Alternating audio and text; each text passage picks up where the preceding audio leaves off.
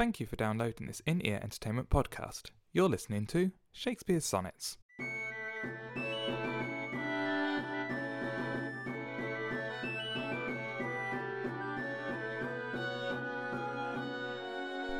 Sonnet 48. How careful was I when I took my way, each trifle under truest bars to thrust, that to my use it might unused stay from hands of falsehood in sure wards of trust. But thou, to whom my jewels trifles are, most worthy comfort, now my greatest grief, thou best of dearest and mine only care, art left the prey of every vulgar thief.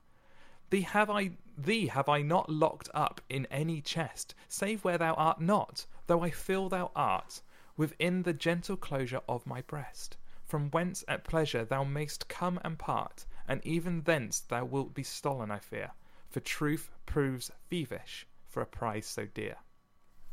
That was Sonnet 48 of Shakespeare's Sonnets. I'm Mark Chatterley, and you're listening to Shakespeare's Sonnets. I did that bit already. And I am joined, um, as always, I called him bearded last time. This this time, he's got quite a nice swooshy haircut going on, and his name is... Thierry Hillis. I feel I should have shaved in between recording this, just run to the bathroom and quickly... Quickly chopped it all off. You do have very swooshy hair going on today. eh, I just... It's good. It's good. He's he's a he's a charming, strapping lad. Is Artieri? You should you should or track him down on Twitter and, and stare at his pictures. Um, That's... Wow. that's what I recommend. That doesn't sound dodgy at no, all. not at all. We live in a world where pictures are public domain now. Anything and Facebook and stuff like that has proven that. So yes. Um, what do you think of Sonnet 48, Thierry? Because I'm sure you've done research on this one. Obviously, I have. I have been preparing this all morning, Mark. Excellent. I've been sleeping all morning. I, I have prepared it in my sleep. That's how I work. I dream about Shakespeare every Wednesday night. That would be amazing. I'd love to dream of Shakespeare. I used to dream of Stephen Fry quite a lot. Whenever I get really, really, really stressed about a problem, I tend to dream of Stephen Fry, and he tells me how to solve the problem. It's very, very weird. You, That, that's really strange. usually in the context of something else. So a lot of the times I'm lost in London, and because I, I the tube system still boggles my mind. I don't go to London very often, and so I get lost in the tube system in my dreams. And I bump into Stephen Fry, and he's very nice and tells me where to go and where I should go and where I should change. But while doing that, also solves the problem that I've got in my life. It's it's lovely. He's he's a lovely man in my dreams. Wow. It's I, I guess you, you, your your subconscious sort of uses people that you would trust in real life. yeah, and I think I would trust Stephen Fry. Although I, He, he, yeah. Mainly because I see myself as kind of like Alan Davies ish. If if anyone's seen QI, Alan Davies is the kind of dim one on the panel, and Stephen Fry's the very very clever one. It, because Stephen Fry has the recording thing in his ear that tells him things. but I see our relationship like that. I'm too dim, and and I think I'm at that level of dimness where Stephen Fry would just take pity on me. And, and would, would take me under his ring wa- rather than just go, You're stupid. What are you doing with your life? So I think that's why I, I, I, I seek comfort in Stephen Fry.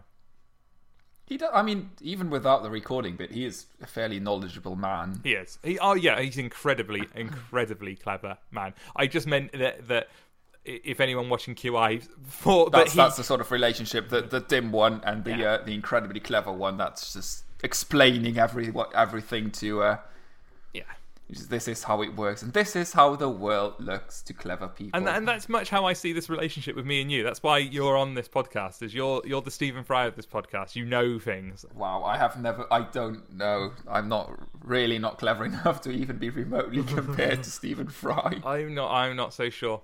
Anyhow, anyway, um, so so this sonnet, it's got lots of trifles in it, which, if anyone knows British culture, is a very very nice pudding that you don't need teeth to eat. Um, randomly, it's like jelly and sponge, and then custard, and then cream, and then hundreds and thousands of top with alcohol put in every layer, and it's lovely. That's that's that's that's how you get through Christmas. There's lots and lots of very alcoholic trifle. I had one at this Christmas, and when you dug, because you use a big serving spoon, and you dig out a big section, and then you eat that.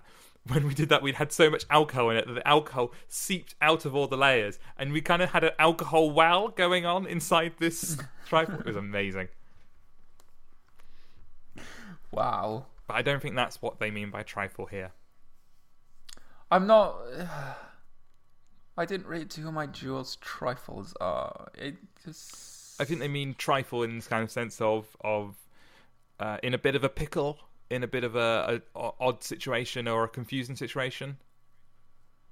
I, I think I don't. I'm. I'm wondering whether the tri. Uh, let's go to dictionary.com Ah. because that's what professional we are. is, we are we do that well And, with the uh, American who will go trifle, trifle, and tell you how to pronounce it. But uh, yeah, I think I think it's trifles are troubles and strife and and other British idioms. It's kind of one of those. I think is what what it is. Oh, an article or thing of very little value. Oh, okay. I was completely wrong. Okay. Apparently, that's that's the first meaning. How careful was I when I took my way, each trifle under truest bars to thrust? hmm. But whom to whom my jewels trifles are? Oh no, look, yeah, yeah, yeah. Okay. Oh, okay, yeah, that makes sense. So all of the, all of the things that he holds dear. Uh, To, to, to thou, uh, but thou to whom my tri- jewels trifles are. So what I hold dear, you don't. They're like trifling little things that you don't care about. Yes, that makes sense. Oh wow, that's that, okay. That that makes this this sonnet completely different. So i- i- is it in a way heading towards the the fair youth not liking Shakespeare? Maybe. I think it's more. I don't know. I, I read it as Shakespeare is dreading that someone might steal him away again. Yes. Okay. Th- th- thou best of dearest and mine only care are left the prey of every vulgar thief. Yes. Uh, And then he goes on about how you cannot lock him up in the chest. and, because he can't physically. Thee have I not locked up in any chest. 'cause he physically hasn't done that. Save where thou art not. But I, though I feel thou art. Save where you aren't. in you're not actually physically within my chest, but I feel that's where you live, with gent- within the gentle closure of my breast. So his his feelings of love makes it feel like the fair youth lives within him, and we've we've had that imagery before of them being one person. Um, but he's not actually there, and therefore he can't lock him up inside him. Which surely must be the most, if of any secure place. Uh, if you have a safe and you put your, your things you want to keep safe in a in a safe, like a wall safe, you are always distant from it. They are there, and you're further away. The safest place you could ever put something is inside you, because it's with you always. That would be the safest place to keep something which is I, I guess where, where what what Shakespeare wants to do with the fair youth. He wants to lock him up somewhere safe so that no one gets him. So um, does does this link in talking about Sonnet forty seven with the we we chatted about whether Shakespeare was making excuses for the fair youth having slept with this woman, and is this suggesting the woman was a thief and and stole him or st- and uh, stole his love that he didn't really want to do it I guess so. I'm not. I'm not sure if he's specifically referring to uh, the woman that stole him away, or rather, well, and what what, what was it? We we got through that, and then then uh, it was more the fact that Shakespeare wanted the woman as well, Yes, that's true. Yes, ra- rather than stealing away the youth. yes, yeah. There was a an aspect in that of, of Shakespeare liked this woman too, and liked the fair youth, and was upset that the fair youth had slept with the woman because he liked them both. So I, I'm not. Sh- I I read this just as a sort of general.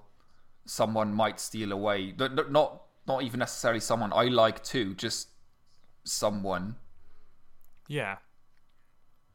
Yes, and then you'll be gone forever. It'd be, because there must be an age gap going on here. I mean, Shakespeare would have been by the age of these 25, 26, 27, I guess, sort of coming up to his 30s. I think we worked it out once. And the fair youth, uh, we, one is presuming, one, ha, I'm very posh, one is presuming the fair youth is around uh, adulthood or, or when he would have been considered adult, uh, which would have been around 13, 14. He was 45 at the time, Shakespeare. Wow. Okay. Um, and and so even if the fair youth is in his twenties, which I, I I think would be an incredibly high estimate of his age, there's still a big age gap there. So Shakespeare is aging. Um, if we go back to the very first sonnets we had, he he, recognised that he was getting old, and the fair youth was getting older too. So as as Shakespeare gets older, he becomes less desirable as a man and as a lover. Well, I mean, for, 45 is is pretty much near the. Uh, he died seven years after writing these, so Wow.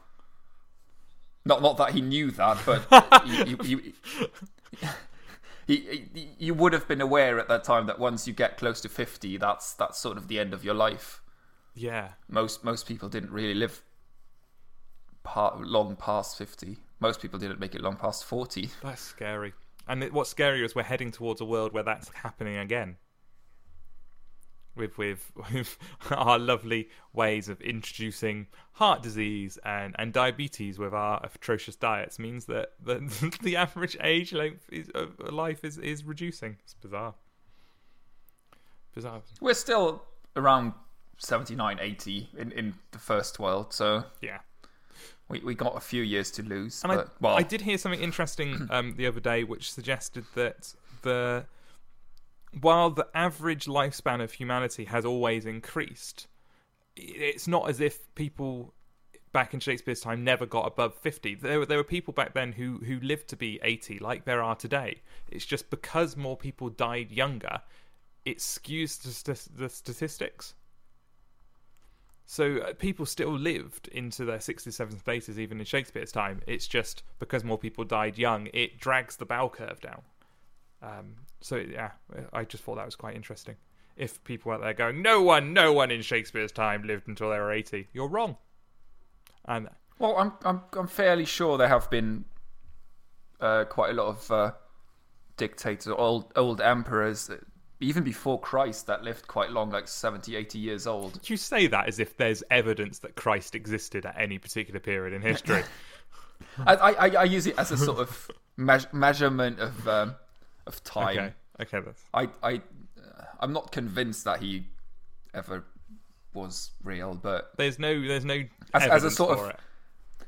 I'll, okay, uh, let's before the common era. Let's use Yes, I like Common Era. I don't know why we don't use it more. Be- because Christians are. Uh, yeah, well, we should not insult No, no, no, no. We should people. There good. might be lists, but but they they their, their, their view is very dominant on in, in Western, Western culture. world. Yeah, that's true. I, that that is true, and I won't I won't deny that. I won't deny that. So uh, yeah, that so uh, bringing it back to the sonnet because I like to do that when we have our little rants. Is bring it back is that uh, yeah, I think Shakespeare's getting scared uh, in this sonnet. He's scared that someone's going to come in and steal the youth. He's getting older. The youth is, but not at seen, not at sort of a, it's the same rate. I know it's the same physical rate, but young people don't age as much as old people age. If that makes any sense to anyone else. Well, even I mean, the, I guess the fair youth would have been uh, late teens, around twenty-ish. Maybe I I would peg the fair youth a bit younger than that. As in around fifteen. I think it'd be very odd for a a male to not be in a relationship and having children in their twenties. I guess, yeah, they were quite. Um, which is very odd. You'd expect people to be getting married 13, 14 kind of age. If this sort of turning into a Thomas Mann old guy lusting after a young twelve-year-old boy. Well, there is, uh, and all the sonnets have that kind of overarching feeling to them. But but I suppose at the time, that wasn't considered paedophilia That would have been or fairly normal, pederasty. yeah. It's it would have been normal, and it's just how cultural norms shift. If if I, as a 29 year old, was to start dating a 13 year old, that would be hugely wrong. Hugely, hugely wrong. And in fact, in my mind, me dating an 18 year old, even though that's two years over the legal limit, is still hugely wrong because they're kids. Um, but in, in Shakespearean time, you weren't considered a kid. You weren't considered a kid at at 13. You were an adult and, and you had a job and you brought an income in. So it's, I guess, fair game. just fairly because I never up up until this point I never I mean I knew the fair youth was young but I never really in my mind he was never really a 12 or a 13 year old Maybe, maybe I'm totally wrong. I could be totally wrong. And, and I mean yeah no I mean your argument makes sense that, that it's it's just I never really because we normalize that it. that changes yeah we we put our own culture onto these things is, is what happens but yeah i i i'm fairly convinced the fair youth would be young if, for us but if if someone out there knows better if there are any shakespeare historians or scholars and and listening to this podcast just you know for laughs Um, let us know. Please do let us know. I, I like getting mail from people, and I like people tweeting me. Tell me, tell me I'm wrong. I'm quite happy to be wrong.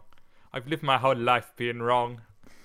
I don't know what that accent was, but um, yes. So uh, I quite like this. I quite like this sonnet. It's a nice one. It's got a nice patter to it as well. It is a nice. I mean, it's a fairly basic idea that he just creates into this extended metaphor. There's not many other ideas in this one, but No, it's, it's quite a nice idea that you want to lock up the person that you love in your chest and keep keep them safe from uh, yes. from being stolen away. And I suppose apart from your head, your chest is probably the, the safest part on your body. Or the or the really And soft. would, would they have known? Well, yeah, I guess the heart at the time they were still convinced that that's where the feelings are. Yeah, yeah, and I, they would have had a basic yeah. understanding of anatomy, even if they didn't know what the organs did. They would have known. I mean, the liver was there. They would have named them all. I think. Mm. Well, that, I mean, this was after um, Da Vinci, so yeah. Yeah, they would have they would have known anatomy. they were the grim. Uh, yeah, uh, yeah, grim, horrible stuff. I'm lucky I'm clockwork on the inside. so it's, I, I'm convinced I'm clockwork because I don't want that gooey, horrible stuff inside me. Um, uh, would you like to, to read this one out? I because, like you say, there isn't a lot to talk about, and it's very interesting. I find the sonnets that they tend to go from one that's incredibly deep and complex with multiple, multiple layers to ones like this, which is just an extended metaphor. It's quite an interesting swing. There doesn't seem to be kind of a middle ground. It gives us a chance to go on tangents. and- Yes, exactly. Uh, which Not not that the complex ones are stopping us from doing that. no, someone did tell me that they liked our, our tangents the other day, which I thought was quite nice. I don't know if they were lying, but I'm going to go with it was nice. That, that's that's the truth. We we shall accept. Exactly, exactly. You you go ahead and read Sonnet 48. I'll read us. Yeah. Sonnet forty eight. How careful was I when I took my way, each trifle under truest bars to thrust, that to my use it might unused stay from hands of falsehood in sure wars of trust. But thou, to whom my jewels trifles are, most worthy comfort, now my greatest grief, thou best of dearest, and mine only care, are left the prey of every vulgar thief. Thee have I not locked up in any chest, safe where thou art not, though I feel thou art within the gentle closure of my breast, from whence at pleasure thou mayst come and part. And even thence thou wilt be stolen, I fear, for truth proves. For truth proves thievish for a price so dear. That was nearly. That was like 98% of Sonnet 48 there. Uh, um, that was of, of Shakespeare's sonnets. Uh, thank you for joining us uh, again. Um, I've been Mark Chatterley, and you can follow me on Twitter at Nufkin. I've been Thierry Helis, and you can follow me on Twitter at Sound of Seagulls. And we will see you again next week for Sonnet 49. Goodbye. Bye.